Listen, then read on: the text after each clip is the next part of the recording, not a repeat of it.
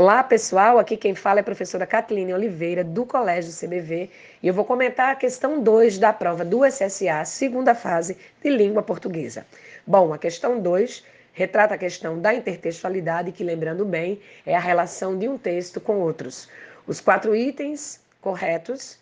O primeiro traz um fragmento a respeito do espaço em que os homens estavam sendo escravizados, o espaço não tem janela, água tratada, conta apenas com duas camas. Esses fragmentos certamente foram colhidos de textos jornalísticos que serviram de base para o texto de Freixo, que também é de esfera jornalística. Lembrando que a fonte do texto é a versão online do jornal o Globo.